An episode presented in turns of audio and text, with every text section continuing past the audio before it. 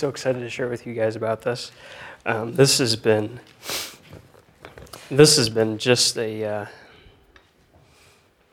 such an encouragement to me, and I'm really I've been praying that for you guys, that it would be an encouragement to you, and that God would be glorified in our work.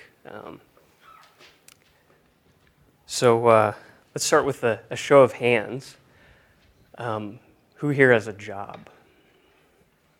Okay, that's pretty much everybody. So what do you guys do? Just shout it out. What do you guys do for jobs? Someone's got to start it. Software engineer, awesome. What else? Finance. All right. You tighten toilet seats. There you go. Tighten toilet seats. What else? Barbecue. There you go. What was that? Yeah. Awesome. The next question that comes out of that is your work important? Right? Is tightening toilet seats important? They were complaining. Right? Is working as a software engineer, is that important? Right? Is mowing lawns important? Is doing homework important? Right? If you're anything like me, you might want to pause for a second, or you might feel like you need to pause for a second to answer that question, right?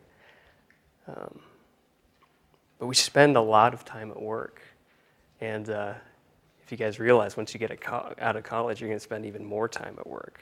So if you may not realize this, but if you have a career someday, you're going to spend a third of your waking time, or about 87,000 hours at work. That's on average. And so is your work important to God? That's the question I want to answer tonight. The reason I ask is because a lot of Christians believe that work is completely secular and it's not sacred, right? It just doesn't relate to following Christ, right? Since many people's work doesn't relate to the Bible or evangelism or anything like that, we think it's not sacred. We do some work for God, but that's only after we, spend our time doing less spiritual things, right?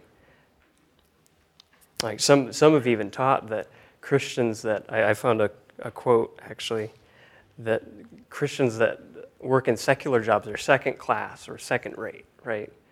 Is that true? Right, the idea is that only Christians in full-time ministry, like pastors or missionaries or anything like that, are living up to the full potential of what God desires.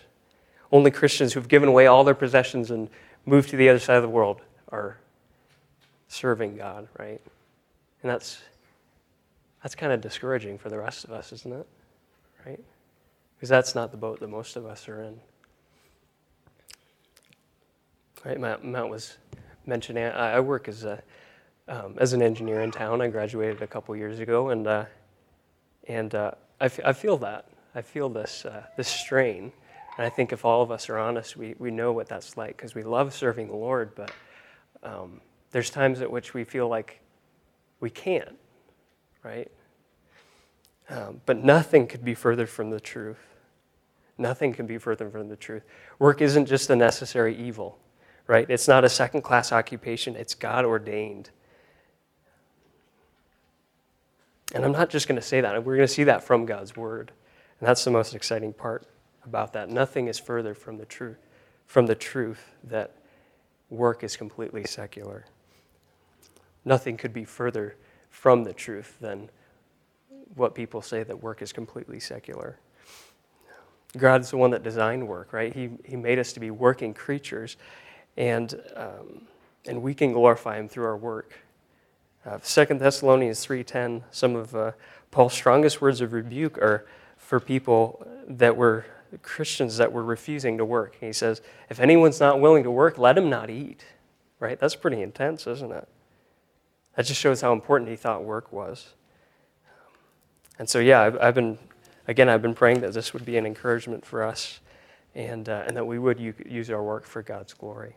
Let's turn to Titus chapter 2, just still by way of introduction here.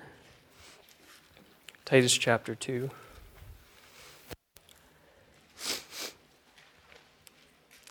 We're going to see an example of how important work is. Right, in this book, Paul's instructing Titus how to lead the churches in Crete, and which was an ungodly place. And he's showing them how to be a light to the people that are around them. Right? We're going to look at his instructions to servants, which corresponds to us. So just look at this.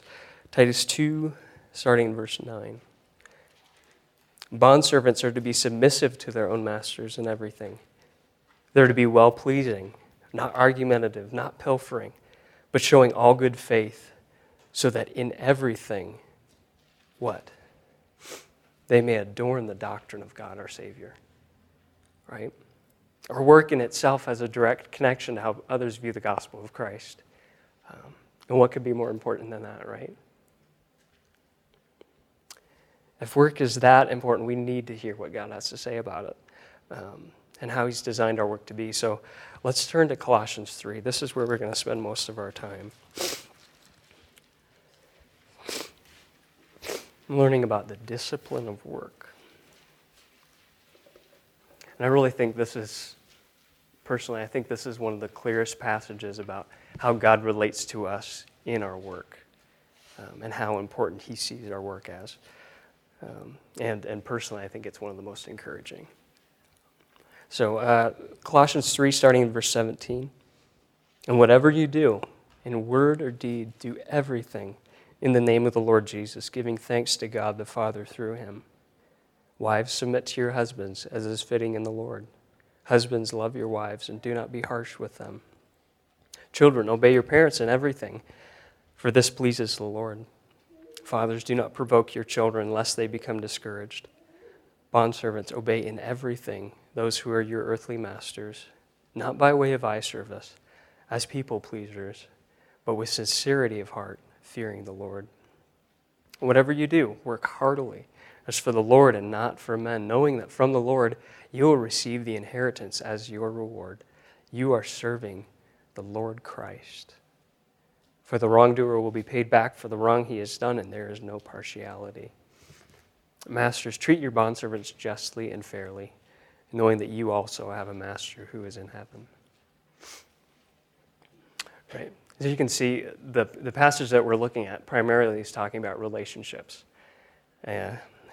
Verses 12 through 17 talk about principles for relationships in general, and then verses 18 through chapter 4, verse 1, talk about three specific relationships, the marriage, family, and work.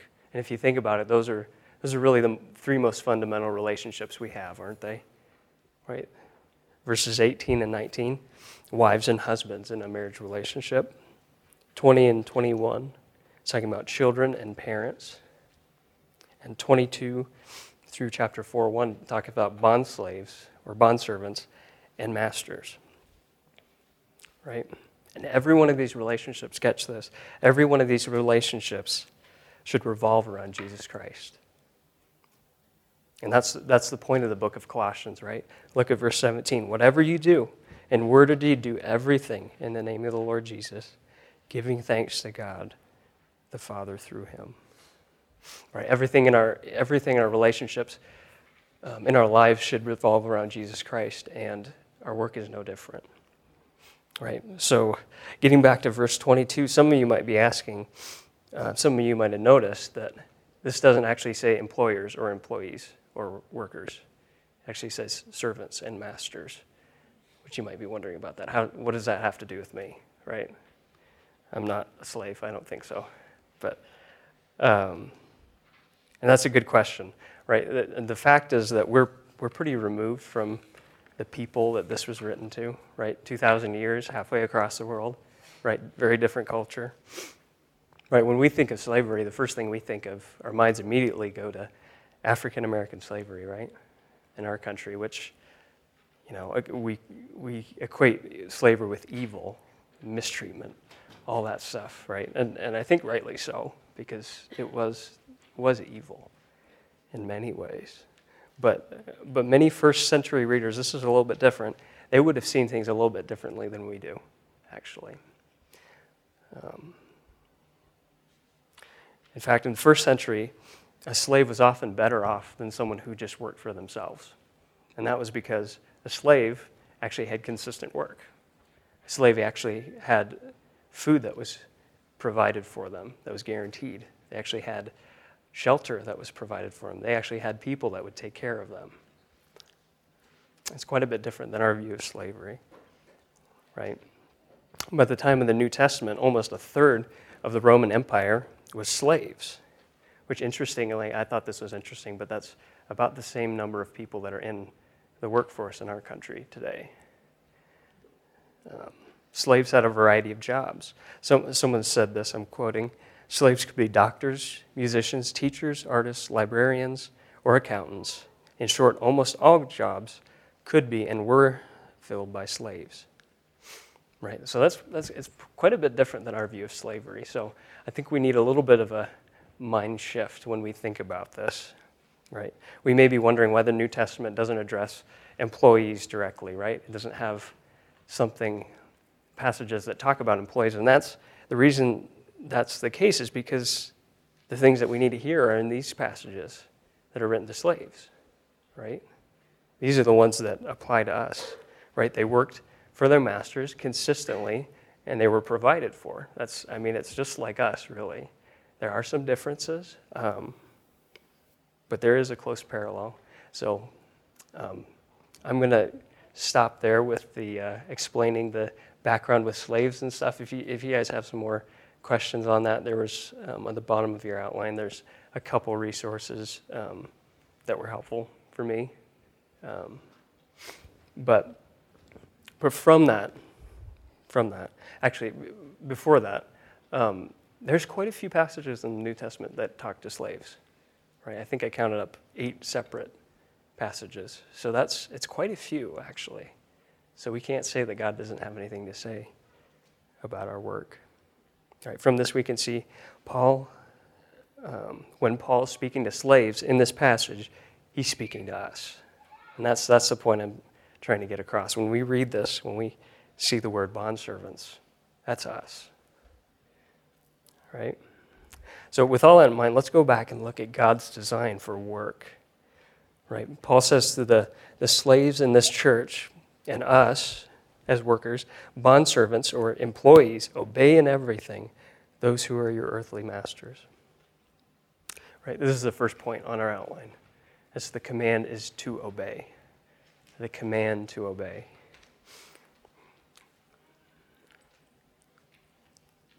And it's a really simple command, isn't it? There's really nothing to it. It's simple because it's kind of the purpose of slaves and employees in the first place. You do what your boss says, right? It's pretty simple. You do what they say. Your boss didn't hire you to sit around. He hired you to work. And you told him you were going to do that when you took the job, right? So, obey.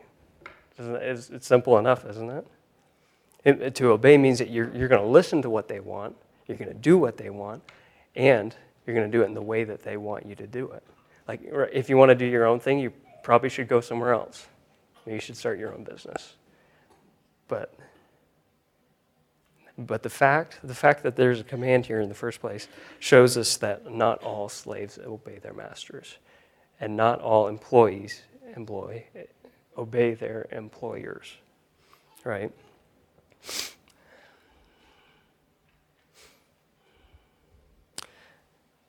Right. They may obey sometimes, right? But notice what it says. It says, obey in all things. Obey in everything. Right? There's no qualification there. Right? Sometimes we may feel like we can pick and choose what's most important to obey, what our boss says. Sometimes we may feel that we know better than our boss. Sometimes we may know better than our boss, or we may know a better way to do something than our boss, but that's not what this says, is it? It says, obey your masters. Right? The issue is submission to God-ordained authority. Right? God is pleased when we submit. And when I say that word submit, that means to obey and respect. There's kind of both of those combined there. He's pleased when we submit to authorities he's placed in our lives because it's a matter of us trusting his sovereignty, right? Look back at 3:18. Wives, submit to your husbands as is fitting in the Lord. Right? Look at verse 20. Children, obey your parents in everything, for this pleases the Lord. Right? For you who are wives, is your husband perfect? Absolutely not. Absolutely not. Right? But that's not the point. Right? I don't think we have any children here that can actually answer this question, but, well, I guess we are all our children, but were your parents perfect? No, right? You start to realize that as time goes on, your parents aren't perfect, you know? But that's not the point, right? God is pleased when we submit to the authorities he's placed in our lives as an issue of obedience to him, right? So that's the first point on our outline. Obey in everything. Those who are your earthly masters. So that command is kind of broad. So Paul's going to go on further to kind of explain this a little bit further, right? So the next point on our outline is how to obey.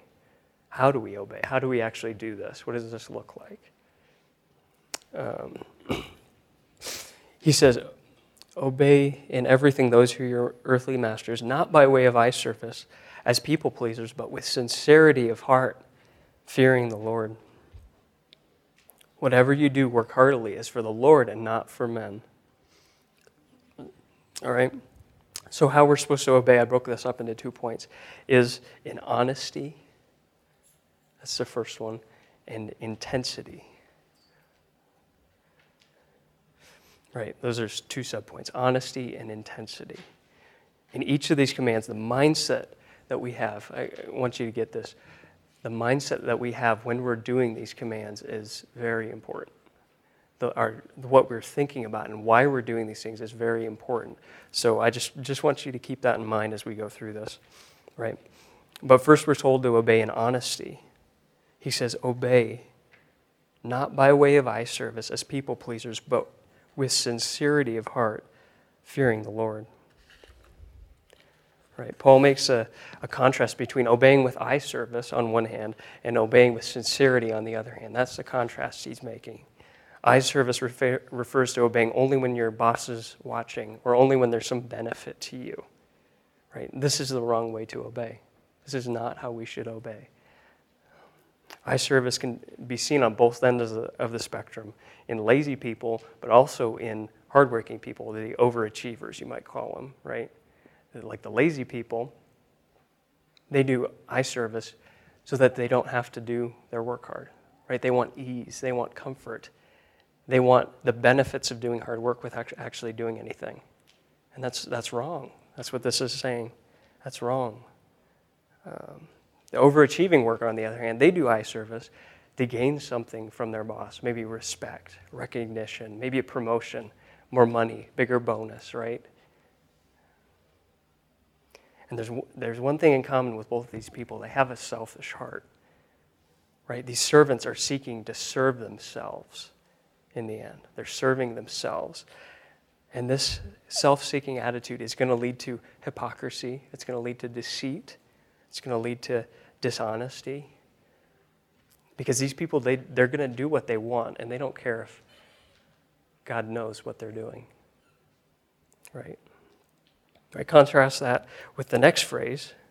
It says, not in eye service as people pleasers, but with sincerity of heart, fearing the Lord, right? This is how we're supposed to obey.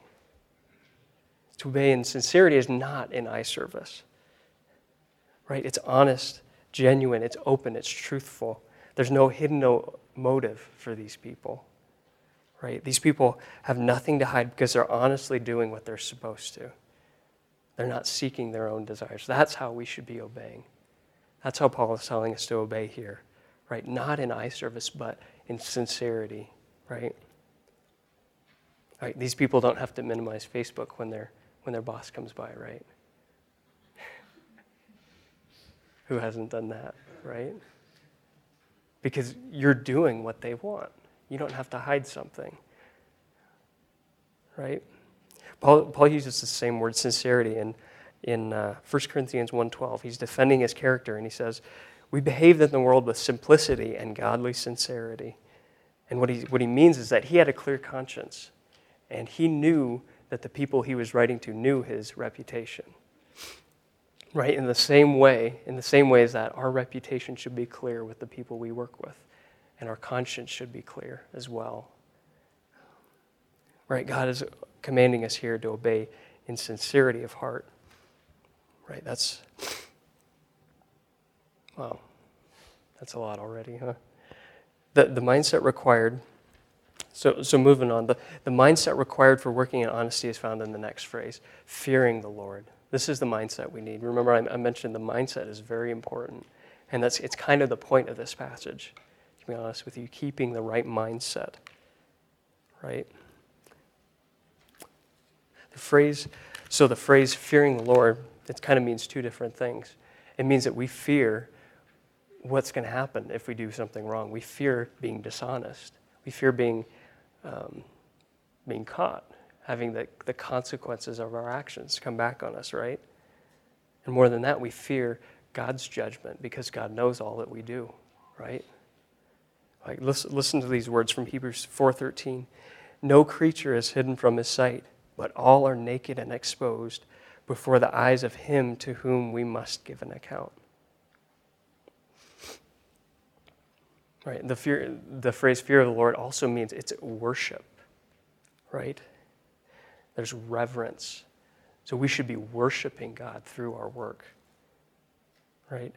And when we take this together, fearing the Lord, it has two aspects, you know, fearing his judgment, and on the other hand, worshiping him and working in light of him. And both of these are recognition of who God is, right? Both of these are recognition of who God is. And this is the point that's coming across here. We need to be mindful of God in our work. We need to be mindful of God in our work. We need to be mindful of him as judge on one hand and Lord on the other. We shouldn't leave the idea of God at church. Take him to work with you, right? He's not distant or uninvolved. He cares about our work. Right? If we aren't mindful of his omniscience, we're going to be okay with dishonesty, right? If we're not mindful that God knows what I'm doing. God knows how I'm spending my time. God knows how hard I'm working. If we're okay with that, if we are not mindful of that, we're going to be okay with dishonesty. And if we're not mindful of his greatness, we're not going to work as worship to him. We're not going to use our work as worship to him. And without this mindset, our work is not going to be what God wants it to be. Get that? It's not going to be what God wants it to be.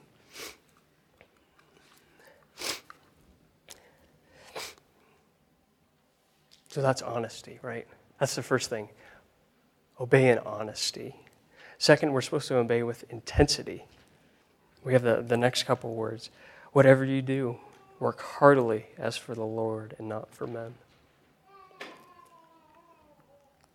All right? It can be easy to feel like, it can be easy to work hard if we feel like what we're doing is important, right? If we feel like this actually has some value. What if something's more menial, right? What if it doesn't seem important? It doesn't matter how menial something may be, God wants us to do it well. He's asking us to do it well. And it says work heartily, right? That phrase that's translated heartily, it's even more intense when you look at the original language. It means from your soul. Work from your soul or out of your soul. You could also translate it, work out of your soul, your life, work out of your spirit, work out of your heart. Right? You can almost feel what he's trying to say, right? The point that he's getting across is we should be working with our entire being, with our whole being. We should be doing it with everything in us. Everything we do should be done willingly from the heart or out of our soul. And this definitely means that no Christian should be lazy, right? All right. But this also means that no Christian should ever do subpar work or half-hearted work, right?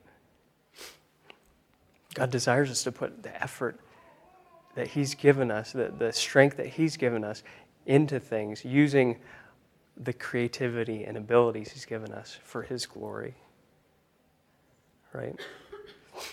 Paul might have borrowed this phrase, out of the soul. He might have borrowed this from Mark 12:30. Jesus said, to love the Lord your God with all your heart.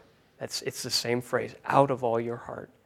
Love the Lord your God out of all your heart and all your soul and all your mind and all your strength, right? We often emphasize from that passage that we should love God with everything in us and with our complete being. And in the same way, guys, we're supposed to work out of our soul for God. All right? So, again, like the first one, we have a mindset that we're required to have when we work in intensity. It says, work heartily as for the Lord and not for men. Right? There may be some reason to work hard for our earthly masters, but there's so much more when we work for Jesus, right? There's so much more motive. Amen? Amen. So we need to keep this mindset, right? Of ultimately, we're serving Christ in our work, right? The distinction of serving Christ and serving men is actually throughout this whole passage.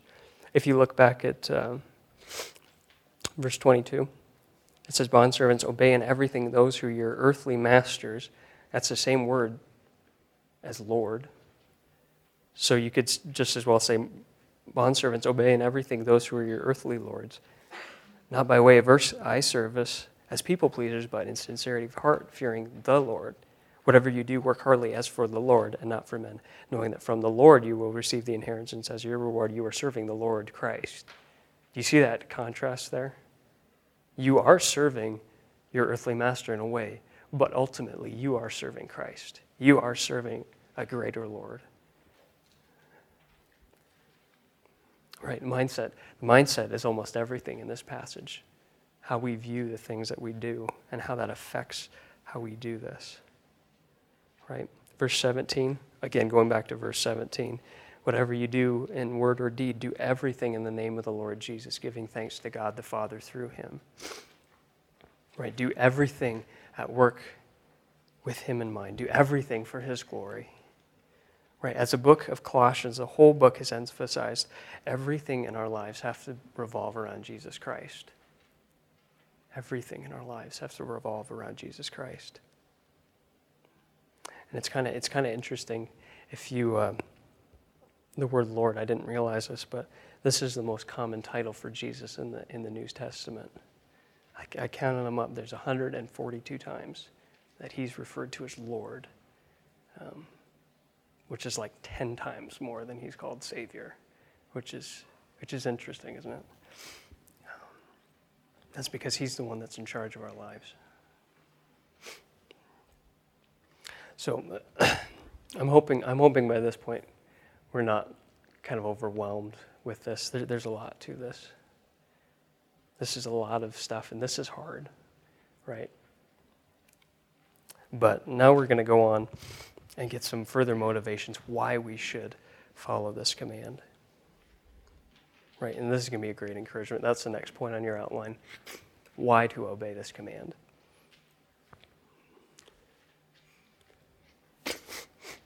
So why should we obey this command to obey our earthly masters? Right? Let's turn to Ephesians 6 real quick. That's a couple books to your left. And this book is a parallel to Colossians, so a lot of the stuff that's said here is also said in Colossians. And you're going to recognize a lot of what I'm reading right here, starting in chapter 6, verse 5. Bondservants, obey your earthly masters with fear and trembling, with a sincere heart, as you would Christ, not by the way of eye service, as people pleasers, but as bondservants of Christ, doing the will of God from the heart, rendering service with a good will, as to the Lord and not to men, knowing that whatever good anyone does, this he will receive back from the Lord, whether he is a bondservant or he is free. Right?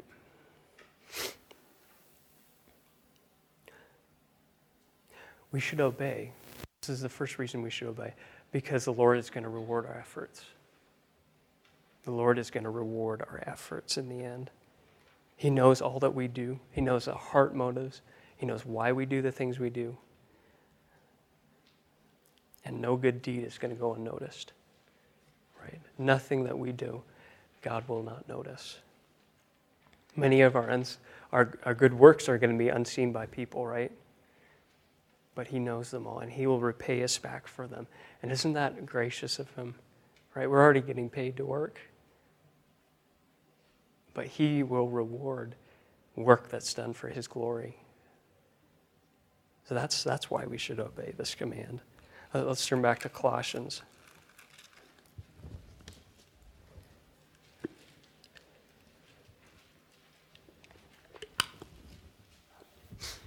Why should we obey this command to obey, right?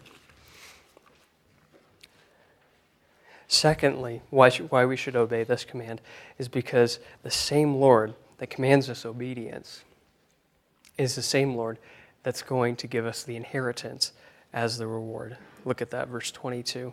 Knowing that from the Lord you will receive the inheritance as your reward. Right, and what does that mean? We might just think off the bat that this is just the same as what we saw in Ephesians 6, but I think this is a little bit different, and there's a little bit of back and forth. I looked at a couple commentaries on this, so study it out, I guess, on your own. But this is what I really think this is talking about. Every time in the New Testament it speaks of an inheritance, it's talking about eternal life and inheritance in the kingdom of God, right? 1 Peter 1, Peter says, we are born again to a living hope, to an inheritance that is imperishable, undefiled, and unfading, kept in heaven for you. Right? He's talking about eternal life, our sure eternal life. Paul in Ephesians, back in the book of Ephesians where we just were, he says this twice.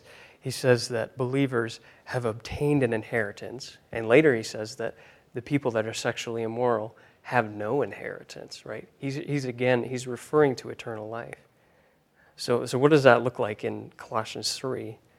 This is a little bit different than what we typically think of as a reward, right? Why should we obey this command? Because the Lord that commands us is the same Lord that saved us. He's the same one that gave us new life. He's the same one that united us with him. Right? In light of his mercy, we should be working heartily for him, right? We should be doing that willingly. Right? And that's not burdensome, is it, right? Serving someone that's given you so much. Right. Next, we got two more. Why should we obey this command to obey? Third, and this is you guys, this has to be the most encouraging one for me. Because in our work, we are actually serving the Lord Christ. Look at the end of verse 24. You are serving the Lord Christ. This is such an encouragement, isn't it? Notice he doesn't say it's like you're serving the Lord Christ if you work. No, you are serving the Lord Christ. Did you hear that? You are serving the Lord Christ. Have you ever thought of your work as that? Right? It's service to Christ. Do you want to serve the Lord who saved you and gave you righteousness and gave you an inheritance like we were looking at into the kingdom? Do you want to serve him? Obey your boss. All right, that sounds so simplistic, doesn't it? Because in that, you are serving the Lord Christ, right? We really need to remind ourselves of this, truths like this, because, like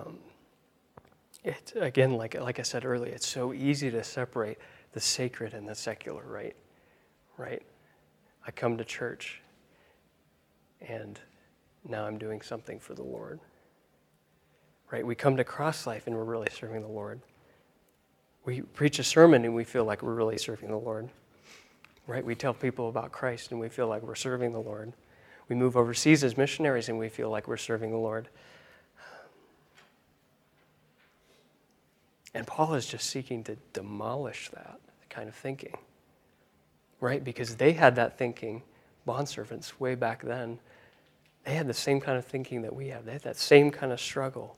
They want to serve Christ, but they don't feel like they are, right? I can think of so many times just sitting at work thinking, right, why am I here? You know, you guys know what I'm talking about? What am I doing here? Is this actually important?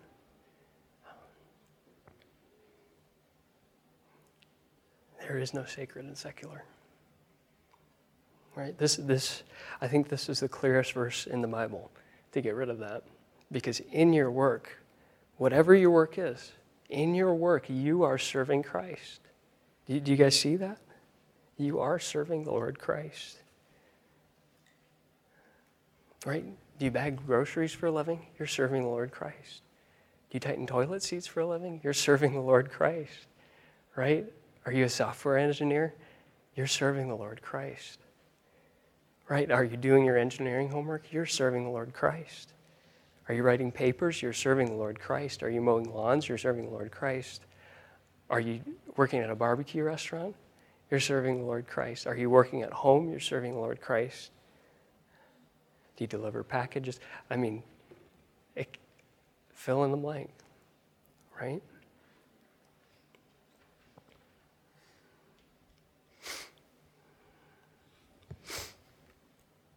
Not everyone's called to full-time ministry, but we can serve the Lord.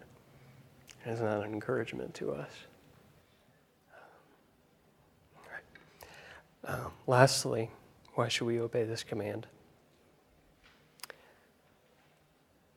Verse 25, for the wrongdoer will be paid back for the wrong he has done, and there is no partiality. Right? There's going to be just consequences for if we do wrong. Just like Christ rewards every good deed, every evil deed is going to be brought into the light. Right? All the times we've wasted time, you know, and we haven't worked as we ought to, we've been dishonest. Those will come into the light. Even believers are going to have some level of consequence for this. So that's the last reason on there. So in closing, I want to ask you guys a question that I started with, right? Is your work important? Is your work important? And I hope you can see that it is. I really hope you can see that it is. Whatever you work, wherever you work, whoever you work for, however big and small things you do, you're serving the Lord Christ. If you don't remember anything else, just I want you to remember that. You are serving the Lord Christ. I actually wrote that on a sticky note and put it on my computer the other day, because I just forget that so often, right? So let's bow for a second in closing.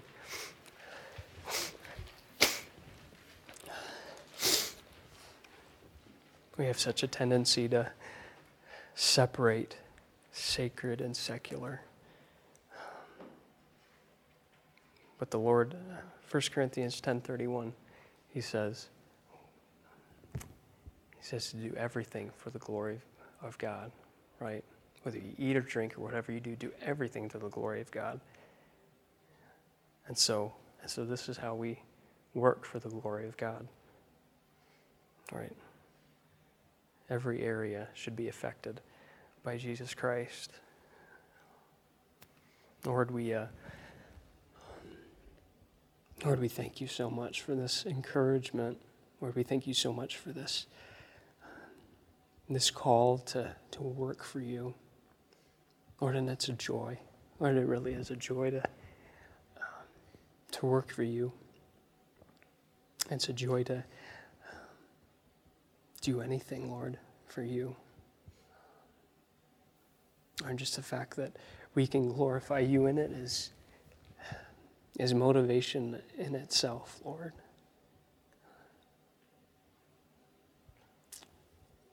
Lord, and we're so encouraged that you don't treat us like we're unimportant, Lord. You care about the parts of our lives, every part of our lives. And Lord, I just want to ask, I want to plead that you